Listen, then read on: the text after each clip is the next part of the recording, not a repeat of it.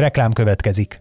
A podcast készítés élvezetes, de körülményes dolog. Nem csak mindenféle eszközökre, meg stúdióra van hozzá szükség, de elkötelezett emberekre is, akik előkészülnek, utána járnak, rögzítenek és vágnak. Ezen feltételek megteremtésében segítenek minket és kiadónkat, az egyik legnagyobb független hazai médiacéget a hirdetők is. Mint például a Vodafone Podcast Pioneers programja, amely támogatásával ez az adás is készült, és amely arra jött létre, hogy segítse a magyarországi podcastgyártást. Reklámot hallottak. Üdvözlünk benneteket a Vezes Csapat Rádió idei 12. adásában az osztrák nagydíj után Baka Gáborral, Kovács Olivérrel, én pedig Férgot vagyok, és miatt még belevágnánk itt a, a Spielbergi sűrűbe, két szolgálati közleményt ö, szeretnék elmondani. Az egyik, hogy ha ismét hangproblémákat tapasztalnátok, akkor nyugodtan azonnal jelezzétek és írjátok meg. Elvileg nem kellene, hogy ilyen gondunk legyen. A másik pedig az, hogy ma is nyitva áll a, a komment falunk itt a YouTube-os élő közvetítés alatt, és már Molnár Richard be is köszönt, hogy sziasztok, mi is üdvözlünk még egyszer mindenkit, és, és a kérdések, hozzászólások, vélemények jöhetnek nyugodtan. Én is üdvözlöm a nézőket, és igen, nagyon kíváncsian várjuk a hozzászólásokat. Nekünk is ötletet adnak, akár a beszélgetés közben is, úgyhogy csak bátran. Hát itt vagyunk most Spielberg után, ahol az igazán izgi dolgok már pénteken elkezdődtek, ugyanis sprint hétvége volt, és a, a, a hagyományos kvalifikáció ugye ilyenkor mindig péntekre kerül. Az időmérő legérdekesebb része ugye az volt, hogy, hogy a két Mercedes pilóta, egymás után el, eldobta az autót, ami aztán tényleg egyáltalán nem jellemző rájuk, ezt talán tavalyi házpárostól vártam volna, hogy egymás után ketten. Nem tudom, szerintetek mi volt az oka? Az autó nem feküdt, vagy, vagy egyszerűen csak így jött ki a lépés, hogy egyszerre hibázott két ugyanannál a csapatnál. Hát, ne, ne menjünk el a mellett a tény, mert ugye egy szabad edzése volt beállítani mindenkinek a, a, a technikát az igazán lényegi részekre, és uh, lehet, hogy ez a Mercedesnek egyébként kevés volt, mm, illetve mind, mind a két autónál ugye olyasmit lehetett látni, hogy a hát, az autó hátulja válik instabilá, szóval valószínűleg ilyen balansz problémák lehettek. Ez mind a kettő eset más volt, eltértek egymástól, ugye Russell féktávon dobta el, Hamilton pedig épp egy kigyorsítás közben volt. Hát, kanyarcsúr azt vesszük. De egyébként nem tudom, hogy a, szerintem ez a beállítás dolog ez annyira nem áll, hiszen a, a időmérő után már párkfermében vannak az autók, és a hétvége további részében azért nem láttunk gondokat tőlük, nem hogy, nem hogy hibát, hanem, hanem még csak különösebb panaszokat se arra, hogy instabil lenne az autó. Igen, lehet, hogy megoldották egyébként, ugye például aztán a baleset az egy kicsit komolyabb következményen járt számukra azzal, hogy ugye mind a ketten összetötik az autókat, és Russellnek például egy úgymond rosszabb hátsó szágy maradt egy meredekebb dőlészük, amit a, ez egyenesekkel tűzdelt Red Bull ringen nem épp előnyös, de valahogy lehet, hogy rájöttek tényleg. Hát az, a... az láthatóan legalább jobban leszorította az autó átukat, ne, nem, nem repült el a pályára újra. Hamilton körének tulajdonképpen új autót kellett építeni, és éppen ezért későbbiekre is maradt némi hátrányok, hiszen a, a második szabadezésről közel sem tudtak annyi adatot gyűjteni, mint a többi csapat. Ebből eredően a későbbiekben is kevesebb tudtak elemezni, variálni. Igen, de végül aztán megoldották ilyen nagy... Hát, nagy de azért még a sprint az eléggé küzdködős volt, hogyha azt veszük, főleg Hamilton részéről, aki, aki Mick Schumacherrel harcolt 8.-9. hely környékén ott azért lehet, hogy e, éreztette a hatását. Az, az a gyűjtés attól függetlenül egyébként, hogy a Ferrari motor valóban itt a Mercedes technikája, de, de, de én biztos vagyok benne, hogy ez a korábbi kettős törés is szerepet játszott abban. Mondani megtörte a Mercedes lendületét egy nagyon rossz szó viccel. Igen. Mm, szerintem át is térhetünk a későbbi eseményekre, mert az időméreg talán ez volt a legnagyobb ilyen eseménye ugye a két Mercedes törés, aztán a sprint, ö, hát ott volt egy némi házon Ferrari csata, ami nem tudom mennyiben volt így a Silverstone események tovább görgetése. Ugye ott is a, a múlt adásban felhoztuk itt a, a Leclerc Sainz ö, feszültséget, hogy most ki hol is áll a csapaton belül, és ki hogy is szeretne helyezkedni, hogy ott nem biztos, hogy a legokosabb ö, dolgot tette most a Ferrari megint, hogy hagyták őket egymással csatázni, vagy nem biztos, hogy hagyták őket egymással csatázni, hanem egyszerűen így jött ki a helyzet. Hát ez amit megint nem tudhatunk, mert uh, itt hiányzott, itt hiányzott azok a színfalak mögötti beszélgetések, amiket ugyebár az FIA már valamelyik szinte önkényesen is publikál bizonyos helyzetekben, erre még később kitérünk. de itt például nem tudjuk, hogy mi zajlódhatott le egy Binotto Lökler, Binotto Sainz, Binotto Sainz Lökler találkozón. Lehetett hallani mindenfélét, hogy a Silverstone-i Galibát követően Binotto és Lökler reültek vacsorázni is, de, de, de nyilvánosan ennek egyik fél sem tulajdonított különösebb jelentőséget, így minden más az anyába csak a spekuláció tengerbe egy újabb kő. Én azért és itt spekulálnék egy kicsit, nem már csak annyiban, hogy ugye néhány adással ezelőtt szó volt arról, hogy a Ferrari tulajdonképpen már kiírta magát a bajnokságból, a, a, a versenyből, hogy, hogy valamelyik címet megcsípje. És akkor mondtam valami olyasmit, hogy, hogy, hogy valószínűleg le is írták tényleg az évet, és akkor úgy vannak vele, hogy, hogy ahogy, ahogy esik, úgy puffan, és akkor inkább jöjjön össze néhány győzelem. Aztán majd, hogyha annak esetleg van valami hosszabb távú eredménye, az, az már csak bónusz, és szerintem ez most valamennyire benne lehet a Ferrari-nál, aztán, mert, mert ugye az előző hétvégén nem, nem is Leclerc, Leclerc rosszul járt a csapat munkája miatt, most ezt már ne fejtegessük, de hogy alapvetően hagyták Sainznak, hogy jobban járjon, és szerintem most lehet, hogy tényleg ez van, hogy, hogy szabad a verseny. Aztán majd, hogyha valamelyikük, ha az autó írja, és valamelyikük rendesen közelebb kerül a, a, a bajnoki élovas Verstappenhez, akkor, akkor lehet, hogy újra eljön a sorrend, de én nem zárnám ki, hogy most tényleg egyszerűen szabad a verseny addig, amíg, amíg nem látják azt, hogy újra valódi esélyük van. Ami persze lehet egy rossz megközelítés, mert mindig lehet észszel is gyűjtögetni a pontokat, szóval ennyi, én tényleg csak spekulálok, de mi van, ha így? Mi csak örülhetünk neki. És ez, is, ez is benne lehet, igen. Egyébként itt a, most a nézők felé is kifordulok, hogy, hogy mit gondolok egyébként a magára a sprintről, ugye most már ez a Forma 5. sprint hétvégéje volt a szombati versenyen. Nem tudom, ti hogy vagytok vele?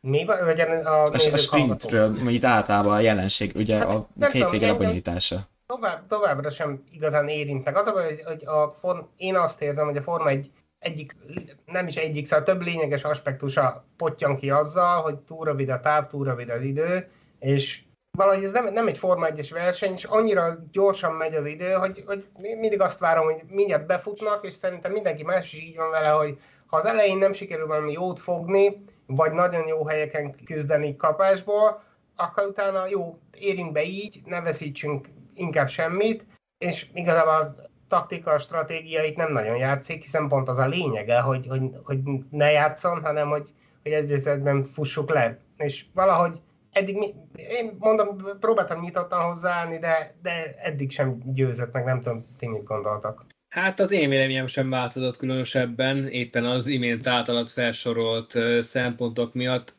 Kimondom, abszolút, de nagyon felesleges ez az egész történet. Ugyebár az volt a törekvés ennek bevezetése mögött, hogy izgalmasabbá tegyék a hétvégéket, ehhez képest lényegében kapunk egy újabb félórányi biztonsági játékot, tesztszintű körözgetéssel, meg lényegében ez azok, azok a kiszúrás, akik önhibájukon ke, ke, kívül keverednek bele valamilyen galibába.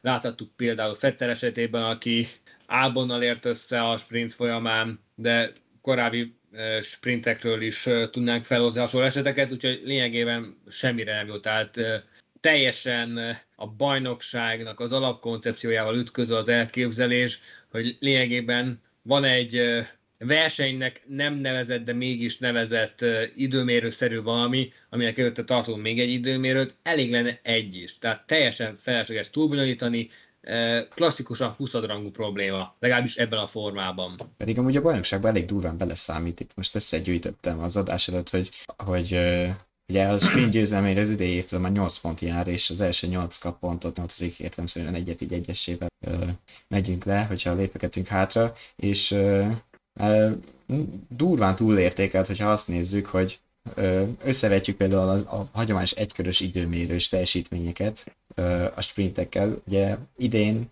hétszer a Ferrari szerezte meg az első rajthelyet vasárnapra, hét hagyományos időmérőn, ahol a nulla pontot ért nekik, míg Verstappen háromszor, amiből ráadásul kettő sprint volt, és egy 16 pontot gyűjtött. Jó, azért tegyük hozzá a teljes képében, hogy Lökre is mindig ott volt a második helyen a sprinteken, amit szintén 14 pont, de hogy ha ezt nézzük, akkor itt valamit amúgy a Red Bull nagyon jól eltalált, hogy pont a sprintekre Ö, már jó, a jellegéből is adódva, mert nem Hát- egy körről van szó, hanem Igen, például pont ezt 24-ből, akartam 24-ből de hogy, hogy a, ha csak a helyosztó jellegét nézzük, és az érte járó jutalmat, akkor, akkor ebből a szempontból túl van értékelve. De nyilván Én ez azt is, vagy, feljebb kéne értékelni az időmérőnek a jelentőségét a többi hétvén, mert szerint- az egy logikai nonsens, hogy, a, hogy van három hétvége, ami lényegében 8 pontot is érett az időmérőnek nevezett valami, míg a többi esetben nulla. Miközben körülbelül már negyedik éve a leggyorsabb kört is jár még egy pont, aminek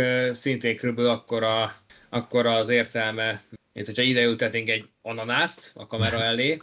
Én ezt egy kicsit másképp láttam.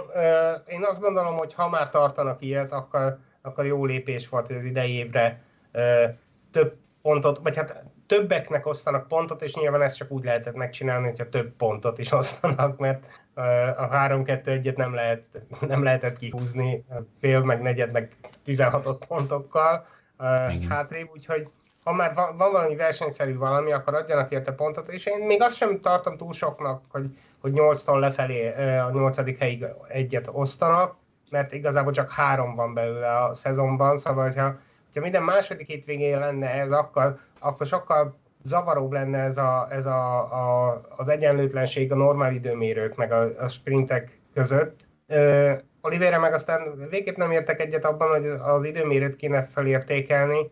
Azt mondom, hogy ha ez van, hogyha most ilyeneket tartunk, akkor azért osszanak érte pontot, meg végső soron nem fogja azért felborítani annyira a bajnokságot a legvégére, viszont ne az időmérőt értékeljük még föl, hanem akár mondjuk két-három év után majd, legfeljebb jövő év után, hogy, hogy ez egy hülyeség ez a sprint. Ugye Nem tesz hozzá semmit a hétvégéhez, csak, csak bonyolítja a dolgokat, és tényleg rosszul járnak olyanok, akik esetleg teljesen vétlenek. egyébként Akik meg elő vannak, azok így is csak hoznak pár pontot, és akkor most a, a szezon végén 2, 3, 4, 6 po- ponttal több lesz a különbség a, az élmenők között a, a sprint miatt. Egyébként, ha pusztán matematikai szempontból nézzük, és akkor most vagánykodok a diplomámmal, de nem. Szóval, hogy, ö, hogy egy, egy harmad távról beszélünk 100 kilométerről, a futam meg 305 kilométer, és ha megnézzük, hogy egy győztes 8 pontot kap, és a futam győztes meg tud szerezni 25-öt, ez, ez annyira nem is aránytalan sztori ebből a szempontból, szóval ebb, így, így lehet például védeni a, az értékelés És hogyha létjogosultságát. összeszámolod, pont három is van belőle, ugye, úgyhogy tulajdonképpen egy... Egy- kéne egy extra de ettől függetlenül maga a sprintnek az intézménye erőltetett és, és, ö, és ö, És nem szórakoztató. szendülés kategória. Egy te, teljesen mindegy, hogy, hogy van. Megnéztük, és nem tudom, én még egy, egyik után sem voltam úgy, hogy de jó volt látni. Igen, Igen, meg- Tényleg szerettem volna, hanem élből utasítottam el, de, de nem érzem azt, hogy bármit hozzáadna a hétvégéhez. De hát a negatív reklám is reklám jól mutatja, hogy itt beszélünk róla már 5-6-7-8 perce. Amúgy meg sokszor az volt például most is részben észrevehető volt ez, hogy ugye lejátsza azokat a, az ilyen nyitva, vagy becsukja azokat az ilyen nyitva hajtott kapukat a futamra, a, amit mind, például mondjuk jelenthetett volna uh, Hamilton 9. rajthelye, vagy Perez 13. rajthelye. Aztán nyilván a futamon kinyílt egy másik ilyen kapu azzal, hogy Perezt az első körbe kiütötték, és szerintem rá is fordultunk ezzel a, a vasárnapi nagy díjra, hogy, hogy uh, a sprintnél sokszor láthattuk ugye már ezt, hogy uh, lerendezi azokat az időmérőn, tényleg, hát ezt tudom nem mondani, ez ilyen, ilyen kérdőjeles eseteket, ami, ami miatt egy kicsit még körömlerágósabb lehetne egy-egy futam. De nyílnak mások, például ott volt az első körben George Russell és Sergio Perez találkozója. Az egyetlen eset, amiben azt mondom, hogy következetes eljárás történt a szankcionálás során, hiszen lényegében ugyan ilyen helyzetben láthattunk egy Red Bull és egy Mercedes két évvel ezelőtt, csak Lewis Hamilton és Alexander Albon főszereplésével, akkor igaz a verseny végén történt az eset, Albonnak a dobogójába került, mondjuk itt eh, Pereznél is hasonlóról lehetett szó, és mind a két eh, Mercedes pilóta maga idejében 5 másodperces időbüntetés kapott érte. Én itt rögtön mondanék egy dolgot. Egyetértek azzal, hogy, hogy következetes és, és megérdemelt büntetés volt, de sok helyen láttam, olvastam tegnap óta, hogy, hogy egyesek szerint ö, itt Perez hibázott, és leg, vagy simán csak versenybalesetnek kellett volna tekinteni, de ezekben az érve, mert ugye azzal érvelnek, hogy Perez túlságosan szűken fordult, Russellnek már nem volt hova mennie, és hiába volt elő, előrébb Perez, nem hagyott helyet, és Russell így óhatatlanul lökte ki, de ezekben az érvelésekben mindig kimarad egy fontos dolog, amit én már többször felhoztam ilyen-olyan incidensek kapcsán, hogy a Forma 1-ben sem tilos sem elvenni a gázt, vagy, vagy fékezni, és hogyha ha egy autó annyival előrébb van, mint, a, mint a, az, az összeérés idején Perezé, akkor, akkor mindenképp a hát, hátsó szúrt el valamit, mert lehetett volna visszavenni, szóval szerintem megérdemelt volt a büntetés, még ha Perez tényleg szűken is fordult, és itt váltanék rá hát arra, hogy én értem, hogy, hogy Perez érezte az előző napról a lendületet, meg gondolta, hogy majd joggal gondolhatta, hogy fölérad a bogóra simán, viszont az nem volt egy profi húzás, hogy, hogy rögtön az első körben akarta ezt lerendezni. De szerintem Forma 1-ben, ha valaki kicsit is hátrébb lép, akkor rögtön tudja, hogy nem a rajtnál kell megnyerni a futamot, a futamot a, a leintésnél lehet megnyerni, vagy a leintésnél jön az igazi eredmény, és az, hogy, hogy ilyen tapasztalat birtokában és ilyen jó autóban ülve rögtön az első körben próbált dűlőre vinni egy ilyet, amikor akár csak két-három kört kellett volna várni ahhoz, hogy aztán DRS-sel simán megegye Russell-t, akkor ez egy elég buta döntés volt tőle, és mondom azzal együtt, hogy, hogy szabályok szerint nem, nem vétett semmit, és Russell volt a hibás, ahogy a versenybírók is megállapították. Perez részéről ez egy nagyon buta húzás volt, mert az egész futamát dobta el azzal, hogy, hogy négy kanyar után meg akarta oldani. Hát egy biztos ezzel a gondolkodással könnyen kiírhatja magát a, a ja, igen, VB harcból. Ezt, igen, ezt akartam még mondani, hogy főleg, főleg úgy lenne érdemes egy kicsit türelmesebb lenni, hogyha, hogyha ő komolyan gondolja, hogy, hogy tényező akar lenni az idei világbajnokságban. És ugyebár van még egy szál, van még egy szál, hogy állítólag a Red Bull is figyelmeztette őt arra, hogy lehetőleg nem azon a ponton kéne előzni, mert ott nincsenek túlságosan pozitív tapasztalatok. Tehát ez a, ez a klasszikus eset, hogy anyuka mondja Pistikének, hogy kisfiam, ne ugráljál, mert ki fog ficamodni a mokád, és Pistike csak azért is ugrál. Johnny írta egyébként, hogy hülyeség, hogy szűken fordult, itt most szerintem lehet, hogy Perezre gondolsz, nekem nem teljesen egyértelmű. De azt, valószínűleg igen. De azt egyébként... Legfeljebb a kanyarodás szöge az, ami szerencsétlen lehetett, mert tényleg nem nagyon volt már a hely a Red Bullnak a bal oldalán. De egyébként én adom, amit utána írt, hogy amúgy meg ezért 5 másodperc pálya elhagyásért meg más 10 másodpercet kapott a Forma 2-ben, elég érdekes és szerintem majd a büntetésekre később kitérünk, mert itt szerintem mindannyiunknak lesz mondani valója. Molnári hát pedig azt írja, hogy ha valakit hibásnak lehet nevezni, az Russell, de Perez egész hétvégén háttal ült a moziban. Hát a szombaton azért Ez... szépen följött, de... Igen. De, Magyar, de, de, de, az pedig elvárható is volt, szóval... Igen, uh... egy ilyen autóval mindenféleképp. Uh, szóval itt Perez ezzel gyakorlatilag ki is írta magát a, a, az események java részéből, és aztán hát Verstappennek se jött össze az, amit a a narancs hadsereg előtt szeretett volna az újabb ö, ausztriai győzelem, és ebből a szempontból teljesen fordítva volt minden a, ezen a hétvégen, amit az év korábbi szakaszában megszokhattuk. Ugye már kezdve azzal, hogy Verstappen nyerte az időmérőt, Leclerc csak a második lett a Ferrari-val, szóval egy körön a Red Bull jobb volt, mint a Ferrari, majd a futamon a Ferrari kezelte jobban a gumikat, ez teljesen egyértelmű volt, és egyébként én elkezdtem izgulni őszintén szólva, nem is tudom már melyik részén a futamnak, de nagyjából akkor, amikor elkezdett materializálódni, hogy ez egy két kiállásos verseny lesz, annak ellenére, hogy a Pirelli meg mindenki azt mondta, hogy egyszer elég boxolni, hogy, ö, hogy a Ferrari egyszerre mozgatta az autóit megint Leclerc és Sainz a boxba, és nem próbálkozott meg semmilyen megosztással, ők ragaszkodtak a hosszú első etaphoz, és ez már láttuk sokszor visszaütni most, ha elé egy-egy autós felállásra gondolok, a Red Bull és a Ferrari, vagy a Red Bull és a Merci között, ez volt a, a klasszik spanyol nagydíjas húzása, azt hiszem Hamiltonnak Verstappen ellen, hogy hogy, vagy egyszer fordítva is fordítva. Hogy má, igen, hogy másodjára is kihozta, friss gumikon mögé jött vissza Hamilton Verstappennek, meg Verstappen is Hamiltonnak, és aztán simán elment mellette, és, és most is ezt láttam körvonalazódni, hogy Verstappenék ezt meg fogják húzni. És nem volt rá lehetőség ko- konkrétan azért, mert a Ferrari annyival jobban kezelte a gumiait, hogy amikor úgy, úgymond utolérték a Ferrari és a boxiállások terén a Red Bullosokat, akkor is ott volt rögtön Verstappen mögött pár másodpercre, és gyakorlatilag semmi akadályt nem jelentett Leclerc. Öt köröm elő eltűnt a különbség. Igen, nem, nem jelentett akadályt Leclercnek a holland, hiába próbálkozott még a harmadik előzésnél is védekezni, ugye Leclerc háromszor előzte meg Verstappent a utas Matyi módon a győzelmi. valamit közbe, ami már nem konkrétan a Red Bull Ferrari párharcról szól, de szerintem most így a szezon feléig eljutva beszélhetünk róla egy kicsit. Az, hogy, hogy mi, szerintem mostanra jól látszik, hogy mi a, a pozitívum az új autókban, és milyen negatívum. A pozitívum ugye az, hogy, hogy futamról futamra látjuk, hogy tényleg képesek egymást követni, és nem arról van szó, hogy, hogy néhány kör után annyira megadja magát a gumi a, a, a koszos levegő miatt, hogy le kell szakadni. Hát az az öt autós a... meccs az zseni volt ott a házokkal, McLaren. Igen, Viszont a negatívum az az, amit, amit régről hoztak magukkal, most már ugye velünk van 11 éve, az a DRS, mert mert most pont az lenne szerintem a lényeg, hogy ezek az autók ott vannak egymás nyakán így is, úgy is, és hogyha akár a gumik állapota, vagy az autók gumikezel, nyilván a, a másodikból adódik az első, szóval vagy a gumik állapota elér egy a, egészen kicsik különbséget is, akkor a DRS miatt gyakorlatilag garantált az előzés, nem is nevezhetjük igazi előzésnek, és mennyivel érdekesebb lenne azt látni, hogy a, a gumikat rosszabbul kezelő Red Bullban ülő Verstappen megpróbál valahogy védekezni, és mondjuk körökön keresztül visszatartja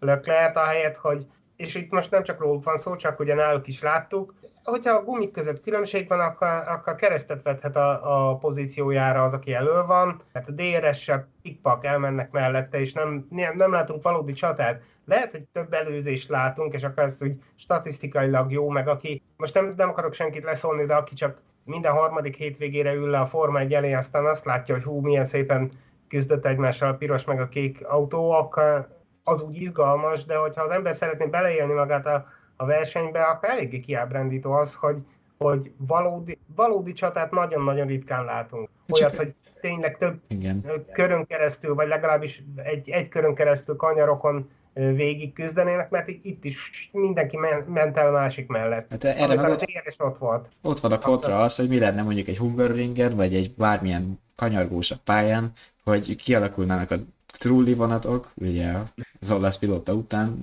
nevezve, aki ennek nagy mestere volt, hogy gyakorlatilag nem látunk előzést is például, erre Imola volt jó példa, ahol ugye nem lehetett sokáig használni a DRS-t, meg alapvetően nem tudtak egymás mellé sem hajtani a vizes út miatt sem, de hogy ö, ott meg képtelenek voltak előzni, hiába volt valaki jóval ö, jobb állapotú gumik. Azért ne felejtjük el, hogy az, mostanában meg látunk DRS vonatokat is, pont abból fakadóan, hogy az autók képesek egymás mögött maradni tartósan, viszont ugye megy elő valaki, és akkor utána hárman, négyen, öten mennek vonatban, mert az elsőn kívül mindenkinek van DRS-e, és ott sem történik semmi, szóval ez gyakorlatilag ugyanaz kioltja egymást, hogyha, hogyha ilyen alakul ki, akkor meg minek segítsünk rá, hogyha anélkül is ugyanezt látnánk, Igen. csak a, akár megvillanthatnák a pilóták a, a képességeiket, és azon kívül, hogy mindannyian nyomják a megfelelő ponton a gombot, aztán bezár a, a szárny, amikor megérkeznek a féktávra.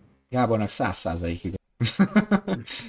Ismét. Az igaz, mondó Gábor. Hát térhetünk szerintem lassan, vagy hát visszatérhetünk lassan az elejére, mert hogy azért itt Leclerc és Verstappen között most a gumi kezelés az eléggé előtte a meccset, de hát simán lehetett volna Ferrari kettős győzelem is hasz. Meg simán lehetett volna ebből akár kettős Ferrari nullázás is, ugyanis az a megbízhatóság, ami az évelején jellemezte a ferrari az már teljes mértékben szerte Itt is volt egy fordulat, ugye évelején ott volt még a Verstappen mit is mondott, bepisilé, vagy magát összecsináló Red Bullja Ausztráliában, aztán azóta nagy fordulat volt, és a ferrari gyulladnak ki, meg minden.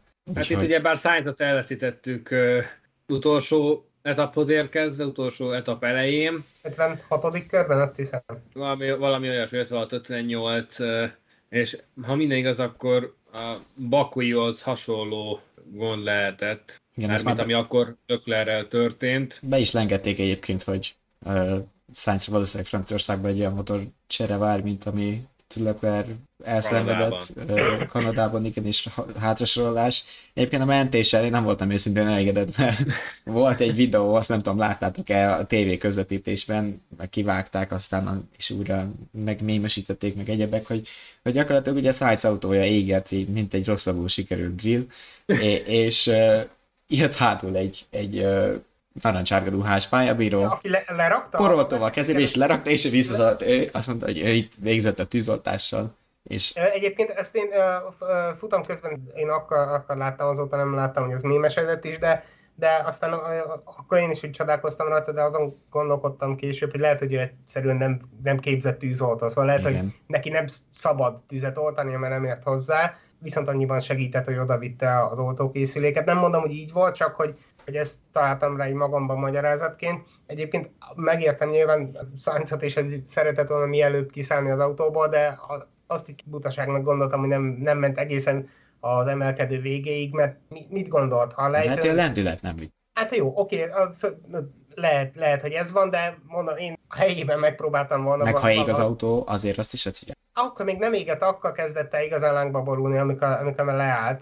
Azt mondjuk ő csinálta okosan, hogy bekanyarította a, a hátulját, és azzal állították, hogy nem tudták kitámasztani se, hanem beforgatta a kormányt, és beletartott a falba. Egyébként, vagy, és ez, ez már a jövő év zenéje, de, de ott lehet, hogy valami, valami szintet kéne kialakítani ott az emelkedő tetején, hogyha valaki okosan egyébként ügyesen, mint ahogy korábban Bot- Bottas is használta ezt a menekülő utat, akkor ne az legyen már, hogy, hogy kiszáll az autóba, és akkor az vissza, visszagurul a pályára, vagy a kavicságyba, vagy akárhova. Szóval lehet, hogy ő nem tudott, de hogyha lehet, lehet volna rá lehetősége, szerintem érdemesebb lehet volna még néhány méter tovább menni, hogy ne, ne az legyen. Egyébként ijesztő volt a jelenet, pont azért, mert tényleg sen, senki nem jött, senki nem fogta meg az autót, ő meg amint próbált kiszállni, rögtön gurult vissza értelemszerűen a, a lejtőn, úgyhogy Ezek az elguruló autók meg nem csaptak jók lenni általában. És hát Nem. igen, amit Oliver említett, hogy aztán Leclercnél megjöttek az aggasztó és egyébként rohadt veszélyes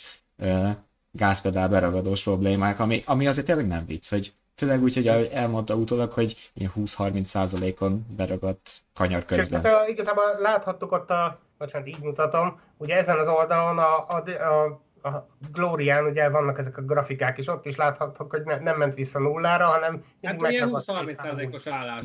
És uh, tudjuk, hogy már aki közútakon vezet, vagy gokártodik, hogy nem szerencsés, hogyha a fék és a pedál egy, és a fék és a gáz egyszerre. Igen, hát sehol, Szóval sehol így nem egy. Form 1-es autónál azért nagyon sok mindent tud roncsolni. Roncsolhatja a vádot is, roncsolhat mindent. Tehát Hát eh, roncsolhatja az egész versenyt, meg a pilótát, aki benne áll, hogyha elszalad egy kanyarban az autó, és nem kerül befordulni. És ennek kapcsán kicsit csodálkoztam is, vagy hát nem csodálkoztam, de úgy felmerült bennem, hogy, hogy kap, kaphat-e va- vajon fekete narancs zászlót, mert az el, Tudjuk, hogy régen is voltak ilyenek, amikor egy sebességgel ment valaki, vagy akármi, most ilyen legendás ezek, nem térek ki rájuk, de hogy, hogy ezek ma sokkal komolyabban veszik a biztonságot, és hogyha egy autó nem lehet, legalábbis feltételezhetően nem lehet jól megállítani a féktávokon, mert közben megy a, a gáz is, akkor, akkor lehet, hogy érdemes lett volna megfontolni. Persze most Leclerc megúszta, szerencséje volt, és eljutott a célig, meg nem történt semmi baj, meg na- nagyon jó tudta kezelni, ez, ami gondolom hatalmas kihívás lehetett az, hogy nem is, nem is csak az, hogy, hogy még a pályán tartotta az autót, hanem hogy az előnyét is meg tudta őrizni gyakorlatilag. Egy-két tizedet hozott rajta, vagy hármat Verstappen, aztán utána meg, utána meg az, azt is kiautózta újra igen. De, de hogy a, vagy nem tudom, aki esetleg kevésbé járatos, a fekete na- narancs zászló azt jelenti, hogy, hogy az autónak van valami műszaki hibája, ami, amivel kötelezően kiállít, kiállásra lehet szólítani. A versenyigazgatóság mondhatja, hogy ez az autó nem menjen tovább, menjen ki a boxba, aztán, hogyha olyanokkal tudnak vele valamit csinálni, hogyha olyanokkal nem, akkor meg végső kiállás. De na, szóval kicsit csodálkoztam, hogy nem, nem került elő, főleg, hogy idén, idén ugye újra láttuk. Igen, láttuk már többször is, ugye Cunodának is a hátsó szányt, amikor megragasztozták, az ilyen volt. És egyébként itt írják már a kommentelők menet közben, hogy, hogy ugye itt Sainz is büntetést kap, meg hogy a Ferrari ugye ezekkel már régóta küzd, és amit annak idején említettünk Bakú után, azt hiszem a csapatrádióban is mi is, hogy, hogy, hogy ö, a motorokat befagyasztják a fejlesztésük a teljesítmény szempontból, viszont ö, ilyen megbízhatósági javítások engedélyezettek. És most látjuk itt a szemünk előtt, hogy ö, Sainz példájánál is, hogy, hogy mire ezek az autóba elérnek, az hosszú idő, mert keresztül kell menniük itt a FIA féle bürokrácián, és tök érthető, mert, mert keresztül kell menni, hogy ne a szabály a szabály. Bemondásra nem lehet. igen. É- és, ö, és igen, és ezen így simán elbukhatja a bajnokságot a Ferrari, a címünk is, ez, hogy ennyi nem elég bajnoki címhez kigyulladó autóval nem lehet nyerni, itt Nándor is írta, hogy ennyi meghibásodásra ő se számított, Verstappen és Leclerc külön liga, közel azonos szín, de ezt a technika fogja eldönteni, nem a nyers tudás. Hát meg ugye láthattuk Leclerc zöldfutamos uh, szériáját, abból rögtön kettő uh, motorhiba volt, a harmadik meg egy motorhiba következtében bevállalt uh, cserésbüntetés, szóval Már most nagyon, mi... nagyon jó kérdés lesz, hogy itt a év második felét hogyan tudják uh, uh, megoldani, mert uh, Hát ezt írja egyébként Molnár Rihárd is, hogy már most büntetésért Sainznak innentől kezdve mindkét Ferrari is bármilyen csere után hátrasást kap, így nem lehet VB-t nyerni. Nándor feltett egy érdekes kérdést, hogy nem lehet, hogy a drámaiság Netflix Drive to Survive miatt is hagyták kint le. Bármi Hát, lehet. ez, hát nem tudom, most azért bízunk benne, hogy nem, mert az... Oké, ez egy kicsit komolyabb rizikó. Igen, a Forma egy vezetői dörzsölték a tenyerüket, hogy de, de jól mutatnak majd ezek a képek, meg a Netflixesek, de hát a ferrari csak komolyabban veszik ennél a versenyzőik testi épségért, mert az, az ugye nem hiányzik. Itt azért szálljunk meg egy szóra a testi épség, miközben két, egy-két-három négy adásokkal ezelőtt volt szó arról, hogy Van a a pattogás kapcsán nem került annyira előtérbe a versenyzők testi épséget, tehát itt azért Persze, persze, de hát az... merjön föl a gyanú. Hát jó, de azt gondolom, szóval, hogy a Ferrari részéről, hogyha úgy látták volna, hogy, hogy ez tényleg olyan komoly probléma, hogy, hogy kezelhetetlenné válik, akkor, akkor még akár egy győz... szóval azt, azt azért nem akarhatták, hogy Nem, szerintem sem egyébként. Leclerc az izgalom kedvéért kin, kin maradjon egy használhatatlan autóval. Azért annyira még nem show ez a sportág, hogy extra kockázatot is bevállaljon már- bárki is. Ha már bizonyos értelemben is színfalak mögött már kezd ilyen barátok köztös lenni a történet. Na de abban szerintem mind a kommentelők és mind, mind itt hárman egyetértünk, hogy tényleg ennyi, ennyi nem elég a, a Ferrari bajnoki címéhez. Feltettünk itt a, a YouTube élő közvetítésünknél egy kérdést, hogy szerintetek Leclerc innen még megnyerheti a VB-t, egyébként most még pont féltávnál 11 ö, futam telt el a 22-ből, és egyébként az állás is pont 50-50-re áll, szóval 50% hisz abban, hogy ö, Leclerc innen fordíthat, másik fele pedig az, hogy nem egységes. Egyébként ez is érdekes, most még Nándor újabb hozzászólás, hogy szerintem a Mercedes fog belekötni a Ferrari Red Bull elő- előre menetelbe, illetve a padlólemez miatti szigorítás. Testi épség szerintem Binotto jobban fél attól, hogy Bean Otto lesz már Mr. Beanre utalással. Ha már barátok közt, akkor Ariba benne lenne Hoffer Józsi. Na itt, itt jönnek a jobbnál jobb hozzászólások. Egyébként gyorsan kitérhetünk a Mercedesre is, hogyha már itt feljött a, a hozzászólások kapcsán témának itt az előrelépésük. Most szerintem annyira nem volt észrevehető szemben Hát- Silverstone. Egy, egyáltalán nem, sőt. Egy, egy körön kife- kifejezetten hátrányban voltak, nem segített a helyzetükön a már említett eh, pénteki roncsderbi sem, és uh, amúgy sem tűnik annyira acélosnak a, a, a, a... Nyilván haladgatnak előre felé, de hogy ebből mikor lesz futamgyőzelem, azt per pillanat megjósolni is. Ez éppen pörög Hamilton negatív rekordjának számlálója, hogy hány versenyt telik el győzelem nélkül. Most benne, hogy jött egymás után három dobogó, de azért, hogyha egy picit árnyék a képet, elveszítettük az egyik Red Bullt, elveszítettük az egyik Ferrari-t, szóval Pontot még, még a hónapokban ahol mérhető, még hónapokban mérhető az szerintem, mire uh, egyáltalán egy nem harmadik hely, tehát első vagy második uh, lehetségessé válhat. Mondjuk ebben az idén szerintem annyi- a Mercedes javára írható, hogy, hogy már van annyira jó az autó, hogy harmadik erőként ott tudnak lenni, a, a, ahhoz kihasználják a mások bajait. Szóval Igen. Russell gyakorlatilag ebből épített karriert idén eddig, hogy, hogy ott volt, amikor valahol ott volt mindig a, a, a dobogós helyek közelében, nem is biztos, hogy távban, de legalább helyezésben, és hogyha valaki bármikor bárhonnan kipottyant, akkor, akkor ő ott volt. Mostanában meg Ham- Hamilton is ugye ezt, ezt játsza nagyjából, úgyhogy e, ez is valami, és, és tényleg, hogyha a Ferrari tovább bukdácsol a megbízhatóság miatt, vagy, vagy akár mik is történnek, azért szerintem benne van akár egy első, második hely is, hogyha éppen úgy, úgy alakul egy pálya, úgy alakul egy hétvége. De igen, talán erőből, erő, erőből ez a harmadik, negyedik, ötödik hely az, a, az ahova Abszolút a teteje. be, beférnek most. Ha, ha csak nem történik valami olyasmi rajtból, mint amilyen történt 2017-ben Szingapurban, amúgy ö, ö, viszonylag kicsi rá az esély, de Hát figyelj, De- még azért bármi benne lehet, itt Meg, Bármi meg... benne lehet, de ebből már ilyen egész rengeteg fordítás nem lesz. Tehát ilyen harmadik, negyedik, ötödik helyekkel azért nagy levesbe köpésről nem nagyon lehet beszélni, legfeljebb abból a szempontból, hogy ha később javulnak annyit, hogy ezekből már lehessen második, harmadik, negyedik hely, akkor pontokat rabolhatnak akármelyik releváns bajnoki féltől. Most még kérdés, hogy ugye mennyire, megy, megyünk bele a szezon második felébe, mennyire fogja tényleg bekavarni ez a, ez a technikai direktíva majd itt a, a delfinezés szabályozása kapcsán. Az eseményeket itt most már beszéltek, ilyen mozgatható elemekből, vagy mozgatható elemmel ellátott padlólemezről, meg, meg minden ilyen huncutságról, aminek a működését szerintem még a legszakértőbbek sem értik teljesen. Úgyhogy e, meg még az FIA is kutatja ezt a témát, de és ha már itt az FIA-nál tartunk, szerintem kanyarodjunk vissza a másikat, amit mindannyian értünk, vagy pont, hogy nem értünk, hogy mi van már megint az FIA-nál, és akkor itt a tavalyi zöngék feljöttnek, hogy most ez normális, hogy egy futamon kiosztanak 28 ezer büntetést, meg, meg, meg ö, felfüggesztett büntetésekért valakinek, mert rosszul viselkedett, meg ott sem volt, vagy nem volt ott, és ott lehetett volna, vagy itt azért volt bonyodalom. Nem tudom, hogy ki mondta néhány hónappal ezelőtt, vagy itt hangzott el az adásban, de még a végén tényleg az, az lesz a végén, hogy történnek, hogy visszasírjuk Michael Mázit.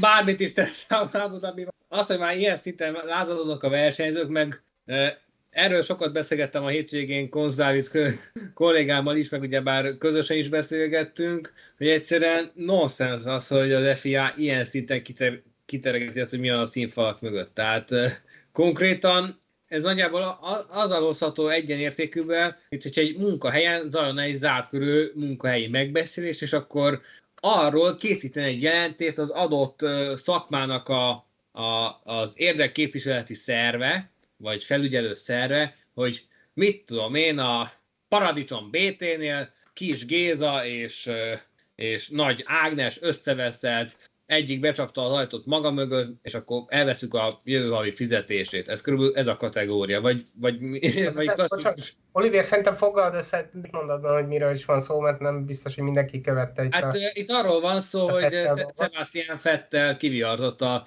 pénteki versenyzői megbeszélésről, amin az egyik kulcs témát a, a következetlen versenyigazgatói döntések képviselték. És ezt nem és, lehet megtenni. És egyszerűen ezt nem lehet megtenni, és többen is kifogásolták azt, hogy váltásban dolgozik két versenyigazgató, ugyebár Nils Fittik és Eduardo Freitas, mert hogyha valami ellentmondásos helyzet alakul ki, akkor nem biztos, hogy ugyanaz a személy áll mögötte, mint aki az előző hétvégén betöltötte a pozíciót, és ahhoz nem tudnak fordulni, mert például most is Freitas Monzával volt a Endurance Rally 6 órás versenyén.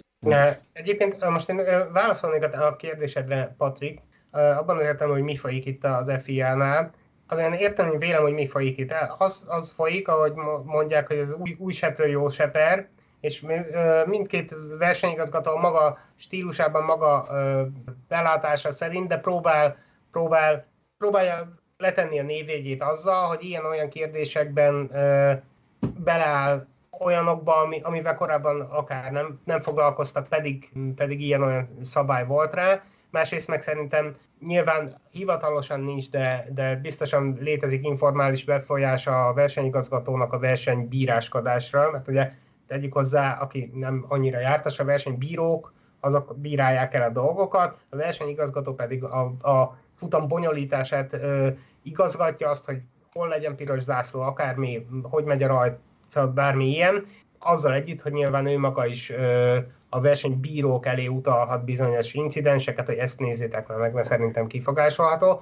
Na, de minden esetre szerintem mind, mind a két új versenyigazgató bizonyítani akar, és ennek keretében elővesznek olyan dolgokat is, mint ö, néhány hétvégével ezelőtt a, a, a testékszerek, meg fülbevalók, meg karórák ügye volt, vagy, vagy most, most ez a Fettel ügy, vagy akár a futam végéről az, amikor, amikor ö, megdádázták itt a, a dobogósokat, amiért a, a, az edzőik ö, ö, bementek a, még a mérlegelés előtt, de már a célbeérés után is velük találkoztak, és ö, tulajdonképpen lehet, hogy majdnem mindenben igazuk van a, a versenyzői értekezletes összeveszés, mondjuk szerintem nonsens, hiszen pont az a lényeg, hogy, hogy azt egymás között intézzék el a pilóták és az FIA, szóval az, ez egy ilyen bizalmas megbeszélés lenne, és hogy amiatt aztán valaki, valakit kérdőre vonni, vagy kiteregetni ezt, hogy tényleg, hogy hogy vesztek össze, ez, ez egy baromság, de többi, többi az olyan, hogy,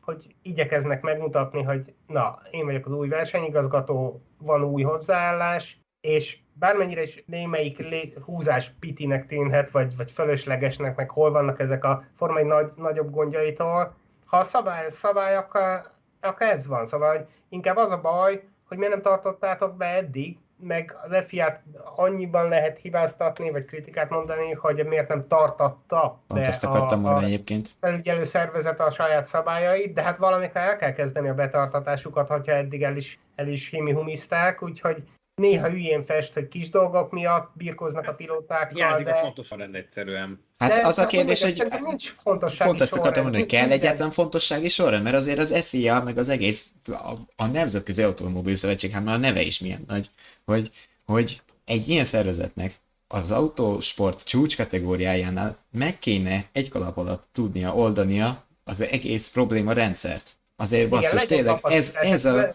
ezek vagyunk mi, ez az első számú, aki hát odáll, hogy mi az, hogy FIA, mi, ezt látjuk, tehát... mivel van kapcsolatban, annak ez, ez, a, ez a kapu, hogy akkor ez hát, nézzen már ki jól. És, hát csak az, az még is sem néz ki jól, tehát... Igen, uh... és, és akkor vannak ilyen ellentmondások, hogy például a futamon 16 versenyzőtől 43 kört vettek el, miközben például időmérőn, amiről nem ejtettünk szót, Pereznek az érvénytelen körét nem tudták elvenni, és akkor itt utólag birizgálták a végeredményt, hogy akkor Perezt hova is soroljuk vissza a Igen, tizedik, tizedik vagy a 13. legyen azok után, hogy ugye bejött a Q3-ba, de szabálytalan körrel túl későn néztük, és akkor hova is kéne. Ez egyébként egy tök új helyzet volt, és erre utólag mondták, hogy ú, oké, okay, VR checking, ahogy itt a Ferrari rádiózása szokott szólni, de hogy, hogy tényleg ez is egy ilyen történet, és akkor itt például felmerül csak ennél az esetnél, hogy ugye elvettek 16 ö, versenyzőtől 43 kört, hogy a pályahatárokat be kell tartani. Ez oké, okay, ez mi is mondtuk mindig, hogy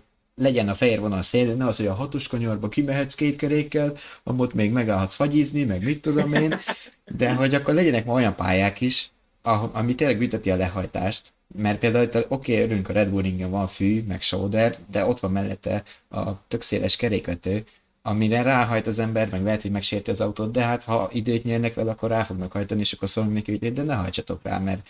Én, uh, bocsánat, én, én nagyon örültem viszont ennek a, a kör elvevéseknek, meg figyelmeztetéseknek, meg fe, fekete-fehér zászlónak, mert ez, ez, is olyan szerintem, hogy valahol el kell kezdeni, és, el, és igen. Ezt, ezt néhány hétvégén keresztül szépen következetesen csinálják, és ez mondjuk egy óriási problémája az FIA-nak, hogy nem szoktak következetesek lenni, de hogyha ezt csinálnák mit tudom, a szezon végéig, akkor biztosan megtanulnák a pilóták, hogy akkor az a fehér vonal az bizony a pálya határa, és akkor nem, nem ügyeskedünk. Ennek Csak én is az, Az lesz majd a borzasztó bosszantó, hogy majd, majd Franciaországban, vagy a Hungaroringen, vagy akárhol, Igen. majd a, vagy a másik versenyigazgató lesz, vagy csak el, elfelejti, vagy, vagy nem elég következetesek, és akkor, és akkor megint azt látjuk, hogy, hogy össze-vissza van. De hogyha ez, ugyan, ugyanez marad, most elkezdték így, és ugyanezt tartják akkor szerintem mindenki jó jár vele. Két dolgot, a... hagyd egy hozzá gyorsan két dolgot. Az egyik az, hogy amit a kommentelünk is említett korábban, most nem tudom személyesen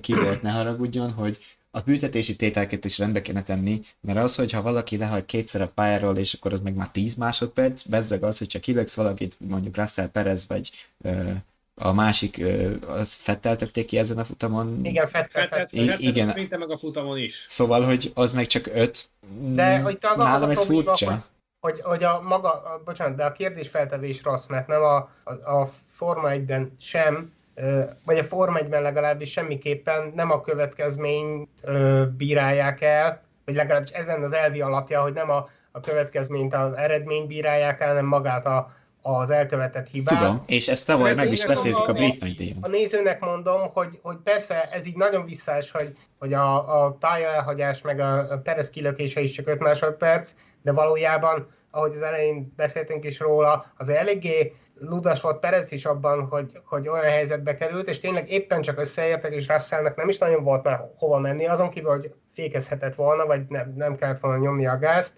de itt azt büntették, hogy összeértek, és nem azt, hogy aztán Perez hogy járt. A második gondolatom... utána rosszul sült el a futama, de, de nem ez, ezzel foglalkoztak a, a versenybírók, hanem csak azzal, mi történt ott a kanyarban. Ez talán valamennyire feloldja a néző számára is ezt a, ezt az aránytalanságot. A második gondolatom itt a büntetésekkel kapcsolatban, hogy miért osztogatunk pályaszélesítésre büntetőpontot, amit nem erre találtak ki hanem arra találta ki, hogyha valaki rosszul viselkedik, mint mondjuk most Russell, neki adunk oké, okay, de mondjuk azért, mert Norris vagy Vettel, vagy legyen szó bárkiről, kihajtott háromszor a pálya mellé, és ott ment, azért miért kap ő büntetőpontot? Mármint, hogy én ezt tökre nem értem. Mert hogyha most ha 12 futamon egymás után elkövet egy-egy ilyen hibát, akkor el kell tiltani a Forma egy futamra? Azért, mert... Hát jó, hát hogyha valaki 12 futamon keresztül nem tudja pályán tartani az autóját, akkor mondjuk kicsit epésen lehet azt mondani, hogy nem való a Forma 1-ben, mert... Na jó, de mit jelent az, hogy pályán tartani? Használtuk a gumikon, lecsúszol 5 centit. Persze, persze, mondom, direkt mondtam, hogy, hogy ez ilyen epés megközelítés, de hát akkor, akkor érkezzen kisebb lendülettel. Szóval megint vissza tudok térni arra, hogy, hogy szabad egy kicsit lassabban menni, szabad keveset, kevesebbet is kockáztatni, és akkor mindjárt ott belül marad a, a pályán, és akkor biztos nem kap érte büntetőpontot, vagy, vagy figyelmeztetést, vagy akármit. Szóval... De egy alapvetően ezt nem erre találták ki. Én azt, azt, azt is értem, persze, persze, mondom, azt nem gondoltam komolyan, hogy, hogy most ezzel valakit el lehetne tiltani, de szerintem, szerintem egyébként ö, ugye kétféle büntetőpont van, és nem mindegy, hogy melyikből jön össze a... Mert hogy össz, megvannak a büntetőpontok, csak hogy nem Hát amíg a 12-t összegyűjtesz, abból... Azt, azt én értem, azt én értem, de hogy... És itt kapott Norris, meg a Fettel, meg aki kapott 5 másodperc, az azt, kapott ebből igen, egyet. De hát azt gyakorlatilag a pályán követték el, azt akartam ezzel mondani, hogy, hogy ezt rá lehet húzni. Bo- bocsánat, elfelejtettem, hogy pontosan mire gondoltam, de hogy például a box utcában követel valami butaságot, azért nem osztanak büntetőt. Igen, vagy akármi, de, igen. szóval, de hogyha valaki a versenypályán, verseny közben csinál szabálytalanságot, akkor ez van, vagy akkor írják át, de tényleg, szóval hogy lehet ezt így kiválogatni? Ez megint egy meg, megoldandó dolog, de amíg ilyen a szabály, addig még ha abszurd is egy kicsit, Igen. de inkább alkalmazzák. Én azt, azt mondom, hogy ha van, van egy nyomorult szabály, akkor azt alkalmazzák is, meg tartassák be, vagy akkor írják át a szabály, de azt, hogy az a legrosszabb, hogy egyszer igen, egyszer nem, két szezon között is változik a megközelítése, de hétvégéként is változik, és ez az óriási nagy baj az FIA-nak és a Form 1-es versenyigazgatásnak és bíráskodásnak a következetlenség, és ebben, ebben tényleg nem segítség, hogy két új versenyigazgatót neveztek ki. Igen. Ránézek közben a szavazásunkra, ami egyébként számomra tökre meglepő eredmény alakul, ugyanis 62% az élőben nézőknek azt mondja, hogy Leclerc innen még megnyerheti a VB-t, 38% szerint nem is marad Verstappen élen, vagy mondjuk arra nem tettünk, hogy mi van Perezzel, Hamiltonnal vagy a többiekkel, de Oliver azt szente utána jártál ennek, hogy, hogy ez hogy volt korábban itt a, a történelemben, hogy ugye még egyszer mondjuk most van fél idő, ha lehet kicsit szusszanni, két hét van a következő francia nagy díj, és ö, hogy ha 62% azt gondolja, hogy innen Lökler nyerhet, mi volt a valóságban? Nézzünk egy kicsit történelmi. Hát mindenkelőtt leszeretném szögezni, hogy, hogy itt most tulajdonképpen abszolút a bajnokság felét néztük matematikai szempontból, tehát idén 22 futam van, 11-nél a mérvadó, és hogyha páratlanra jött ki, akkor már azt vettem figyelembe, ahol már meg volt az 50 százalék, tehát hogy mit tudom én, volt 17 futam, akkor a 9. verseny a mérvadó. Viszont teljesen meglepő, meglepő felállások jöttek, ugyanis bármennyire is emlékszünk akár a közelmúltban az előző évekből nagyobb fordításokra, alapvetően a, a legtöbb évben egyértelmű volt az állás a bajnokság felén. Az első, hogy mondjam, nagyobb különbséget még az 1964-es szezon hozta, amikor fél, féltávnál úgy álltunk, hogy Jim Clark vezetett 30 ponttal, miközben John Surtees, aki később a bajnok lett egyetlen ponttal, mindössze egyetlen ponttal, az ötödik volt 20 pont lemaradással, ami az akkori pontrendszerek megfelelően ez több mint két futam győzelmi különbséget jelent. A következő ilyen nagyobb különbséget az 1976-os idény adta, nem kell nagyon részletesen ecsetelni, hiszen meg is filmesítették a Rás Hajza győzelemért. Felteszem, hogy aki formányes rajongó, az látta, hiszen annyira egy klasszikus szezonról van szó, ugyanis itt az volt a helyzet 8 utamot követően a francia nagydíj leintését követ, után, hogy Lauda vezetett 55 pont, miközben James Hunt csak a negyedik volt 17-tel, ehhez képest végül Hunt nyert egy ponttal a végén, több mint négy futam győzelmi különbséget ledolgozva, viszont az igazsághoz hozzátartozik az is, hogy Laudának volt az 1976-os Hockenheimi bukás, ami után két versenyt ki is hagyott, és utána is ilyen csodával határos volt a, a visszatérése, az égési sérülését, meg egyéb sérüléseit figyelembe véve. Bocsánat, a Nürburgringről volt szó. Igen, ott volt a... Nem Hockenheimet mondtad, de haladjunk csak. Hát, Nürburgringet akartam. Zöld pokol, kész. 1981-nél is, 81-ben is egynél egy futamgyőzelmnél nagyobb volt Nelson Piqué lemaradása Carlos Rejtemannal szemben, és itt megint csak egy pont döntött a végén a korábban hátrányban lévő Brazil javára.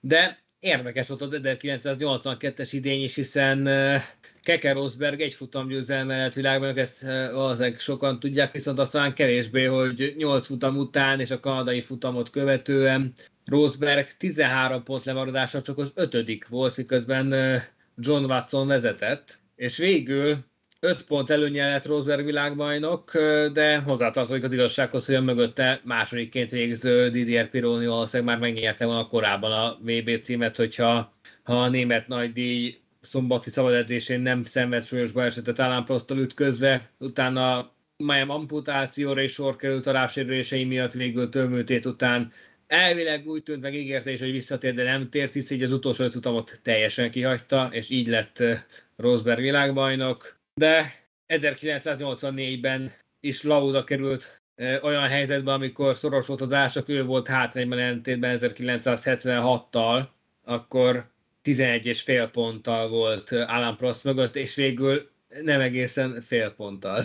Fél, fél ponttal sikerült nyernie, E, ez, ez a valahol volt legkisebb különbség a formai történelmében, tegyük hozzá. Majd a következő nagyobb fordításig egészen 2007-ig kell előre menni a történelemben, amikor is Kimi Räikkönen 18 pontos hátrányban volt a harmadik helyen a brit nagydíj után 9 futamot követően, majd mint tudjuk a végén egyetlen egy ponttal szerezte meg egyetlen VB címét, miközben a két McLarenes nagyjából egymással meccselte végig a szezont igen feszült körülmények között, de 2010 és 2012 is eléggé változatos szezont hozott, és azért is emelem ki együtt a kettőt, mert hogy mind a két esetben Sebastian Fettelt koronázták világbajnokká, miközben 2010-ben egyetlen egyszer vezette az összetettet a német, akkor, amikor számított az utolsó versenyt követően, míg 10 futam után a 19-ből csak negyedik volt, 24 ponttal lemarad a Louis Hamilton mögött, és amúgy ennél is érdekesebb lett volna, hogy a Fernando Alonso nyeri a bajnokságot, mert ugye ekkor 47 pontos lemaradásban volt, és végül négy egysége maradt le a világbajnoki címről, míg 2012-ben Alonso vezetett is fél táznál, Webberrel szemben volt 34 pont az előnye, Fettelrel szemben 44, végül mégis Fettel volt az, aki egy igen fordulatos szezon zárott követően három ponttal elhappolta Alonso elől az elsőséget, és ahogy említettük, itt a közelmúltban is emlékeztünk, ugye egy Fettel talán vezetett 34 ponttal, és Hamilton ölt a Ferrari évek folyamán 2011-ben és 2018-ban, és egyszerűen nem. Egyszerűen nem. 2017-ben 25 pont volt a legnagyobb különbség, 2018-ban pedig 17, és teszem hozzá, 2017-ben Fettel féltánál egy pont előnyben volt, ami az év végére 46 pont hátrányt eredményezett végül, és hogy zárásképpen említsük a tavalyi szezont is, aminek a, az ügyes bajos dolgítés eseményét kibeszéltük a tavalyi csapatrádió epizódokban is. Max Verstappen a igencsak kaotikus magyar nagydíjat követően 8 pont hátrányban volt Hamiltonnal szemben, és ebből lett végül 8 pont előny, a tudjuk milyen események után. És minden ez alapján Lökler lehet-e világbajnok idén? Hát végül is lehet, hiszen azért több mint egy futam győzelmi különbséget dolgoztak már, hogy azt az iménti percekben hallhattuk, de hogy ez ténylegesen így akkor nagyon sok tényezőtől függ, ugyanis nagyon sok adok-kapok küzdelem jellemezte a korábbi világbajnoki csatákat is, például a 2008-as idény is Louis Hamilton és Felipe Massa között, úgyhogy itt versenyről versenyről változtak a legtöbb esetben a kiélezett bajnoki évek, a dominanciákat pedig nem kell részletezni. Tehát amikor például annak idején Mihály Schumer picivel a szezon fele után VB címet nyert, ott nem volt miről beszélni. Hát egyébként az látszik, hogy összességében a több mint 70 éves történelem során nem sok olyan eset volt a Forma 1 hogy valaki a fél idő után meg tudta volna fordítani. Uh, voltak itt kisebb-nagyobb különbségek, talán ott Hanté volt a legnagyobb 76-ban, de ugye ott is egy sérülés. Igen, hogyha a futamgyőzelmi arányokat nézzük, ott több mint négy futamgyőzelem volt a, a differencia. Egyébként igazat ír Péter Szabó, hogy technikai sport, még bármi lehet, akár még nyerhet is Lökver, de ő úgy érzi, hogy nem fog. Úgyhogy mindenkinek megvan véleménye. András kollégánk egyébként írt neked is, és mindenkinek egyébként, aki menet közben csatlakozott be, hogy a 62% ami itt a szavazás állását illeti, talán a Ferrari szimpatizánsok reményeit is jelzi. Én is arra szavaztam, hogy még Leclerc, úgyhogy ez is benne lehet itt az állásban. Nándor azt írja, hogy én Verstappennek szurkolok, de megérdemelni Leclerc is. Eddig nagyon sportszerű a csata közöttük, és e- ebben is van igazság azért, ha pont a tavalyi nagyjából ilyenkor járásra visszagondolunk, hogy addigra már mind voltunk túl a Hamilton Verstappen szagában, hogy mennyire elmérgesedett a, a két csapat között a viszony, még hogyha a pilóták nem is uh, mindig uh, fejezték ezt ki egymásnak, és ez még pont jól látszott most az osztrák dobogón, így az egész ceremóniára visszaemlékeztek, hogy mennyire ott volt még a feszültség Hamilton és Verstappen között, ugye például ott volt a, a cooldown room, amikor ott még kicsit pihegnek a dobogós ünneplés előtt, majd ezzel kontrasztba a, a maga a pesgőzés, amikor Leclerc és Verstappen konkrétan röhögve kocintottak egymásra, Verstappen a nyakába beöntötte Leclercnek a a pesgőt, szóval ebből a szempontból ezt a bajnokságot sokkal élvezetesebb nézni, én számomra legalábbis. Nem tudom, szerintem ezt, ezt néz, nézője válogatja, mert van, van akinek az, az kell, hogy egymás torkának essen a, a két pilóta, és ilyeneket is láttunk már, de igen, a, a sportszerűséget nézzük, mindenképp jobb, jobb ez, mert lehet a pályán csatázni, de, de azon kívül fölösleges kár beszólogatni, vagy ilyesmi a pontokat úgyse arra. Közelítünk itt a, az adás végéhez ha azt mondom nektek, hogy eljött a másfél év, és beindult a, a henger, valamelyik pilóta eszetekbe jut? Igen, nagyon Mick Schumacher, aki, aki tényleg pontosan ezen gondolkodtam meg tegnap a futam közben, hogy, hogy na, mégiscsak, mégiscsak előhúzta a kalapból ezt a nyulat. Eszébe jutott, hogy ki az apja? Nem is tudom, de, de a lényeg, hogy ugye többször elmondtuk, és aki követi a, a karrierét, az tudhatja nélkülünk is, hogy Mick Schumacher mindegyik ö, alsóbb formautós kategóriában a második idényében, sőt abban annak is a, inkább a második közepétől kezdett magára találni, és aztán jutott akár bajnoki címig is, és, és pontosan ezt látjuk most, meglepetés, de kellemes meglepetés, mert tényleg eddig, most a, ugye tegnap a Forma 1-es karrierje legjobb eredményét hozta egy hatodik helye, de már az előző hétvégén is pontszerző volt.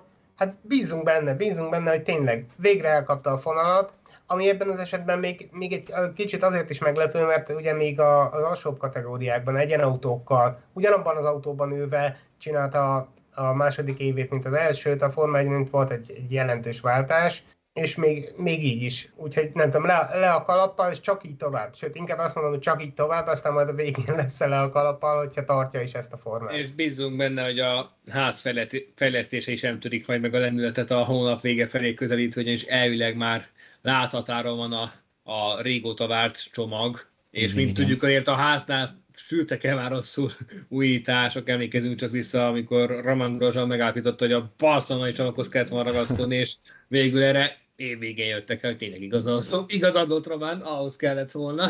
Igen, ez az egyik, hogy ugye a mezőnyhöz képest mennyire marad majd a ház, de azért az egy jó fokmérő szerintem, hogy egy Louis Hamiltonnal azért egészen szépen felvette a kicsit most, meg mondjuk múlt hétvégén még Verstappennel is múlt hétvégén. Igen, meg, hogy, meg hogy a csapattársától sincs elmaradva, sőt, szóval igen, ami igen. az leg, legjobb mérce, ugye minden pilótának a saját csapattársa elleni szereplése, és, és most ott, ott van Magnussen, Magnussen-el, vagy Magnussen előtt, már ugye a sprinten is panaszkodott, a sprint után, meg a közben is panaszkodott a, amiatt, hogy, hogy nem engedték előre, amikor ő bírt volna Magnussennel, meg akár még gyorsabb is tudott volna lenni, legalábbis a véleménye szerint. De ha mögötte is volt, együtt vannak, és ez, ez mindenképp azt mutatja, hogy, hogy javult. Igen. Hát majd mostantól ugye mindig a ház is, a háznak ez egyik kedvenc pályája volt ebből a szempontból a USZI, szóval itt a, a Hugro eredményhez ez is hozzájárul, de hát majd a következő lehetőség a bizonyításra az a két hét múlva következő francia nagy díj lesz, és már átlépünk, amúgy döbbent, megdöbbent ezt mondani, hogy már július van, és hogy átlépünk a Forma 1-es uh, idei bajnokság második fél idejébe. Ez... Picivel több mint négy hónap és vége a szezonnak. Négy hónap már eltelt, szóval igen, ez sűrű lesz ez megint. Úgyhogy... És ugye bár a francia nagy így megint csak érdekes lesz, egyrészt a pályahatárok miatt is, mert hogy Bukótér az körülbelül akkor, mint a supermarket parkolója, meg hát hogy az előzések szempontjából is, hiszen a Pórikári pálya nem éppen egy előzés mágnesként vonult be a Form 1 történelembe. Igen, mondjuk tavaly itt tölt el egy szép manőverrel Verstappen itt előzte meg Hamilton, hogy az utolsó körök egyikében, most nem tudom már hány kör volt vissza a kockás zászlóig, de, de azért ott a Mistral egyenesbe beépített sikán az ebből a szempontból hozott egy-két jó és látványos előzés, szóval meglátjuk, hogy idén ki előzhet meg kit, egyáltalán lesz-e ilyen az élen, vagy egyáltalán sütni fog a nap, ki tudj, két év múlva messze van. Bár ez a nyári idő ott a francia Riviera környékén azért ritkán szokott esét hozni. Úgyhogy... De ezt majd megvitatjuk július 25, 25, 25-én este 7 órától. Ha, az lesz két hét múlva? Uh-huh. Igen, ma van 11, meg 14 gyors számolással. Végre is értünk a ennek a... Matek diplomáddal, igen. Ó, igen. ennek a rejtélynek. Úgyhogy nagyjából az adásunk végére is értünk, és köszönjük a mai megtisztelő figyelmeteket is, az, hogy velünk tartotok, hogy írtatok a kommenteket, hogy jeleztétek a hangproblémát, mindent köszönünk. Reméljük ezek nem léptek fel, legalábbis menet közben nem írtátok. Szóval két hét múlva a francia nagy után érkezünk ismét itt a YouTube csatornán, iratkozzatok fel ránk, nyomjátok meg a csenget, akkor biztos értesültek a következő csapatrádió adásról is. Facebookon is van az F1 and More nevű ö, oldalt, keressétek, kövessétek, lájkoljátok, ahol megtaláljátok a legfrissebb F1-es híreket. Vezes.hu per Form 1 oldalon Facebook nélkül is megtaláljátok, azt is bátran ajánljuk, bátran ajánljuk magunkat a vezes.hu-n is, minden cikkünket, úgy gondoljuk, hogy jó munkát végzünk, úgyhogy tényleg olvastok minket, a csapatrádi adásokat pedig visszahallgathatjátok nem csak itt YouTube-on, hanem a Spotify-on, iTunes-on és Google-on is a legnépszerűbb ilyen tárhelyeken mind fenn vagyunk. Úgyhogy kettő hét múlva ugyanitt ugyanekkor várunk benneteket sok-sok szeretettel. Köszönjük a figyelmet, sziasztok! Köszönjük! Köszönjük sziasztok! sziasztok.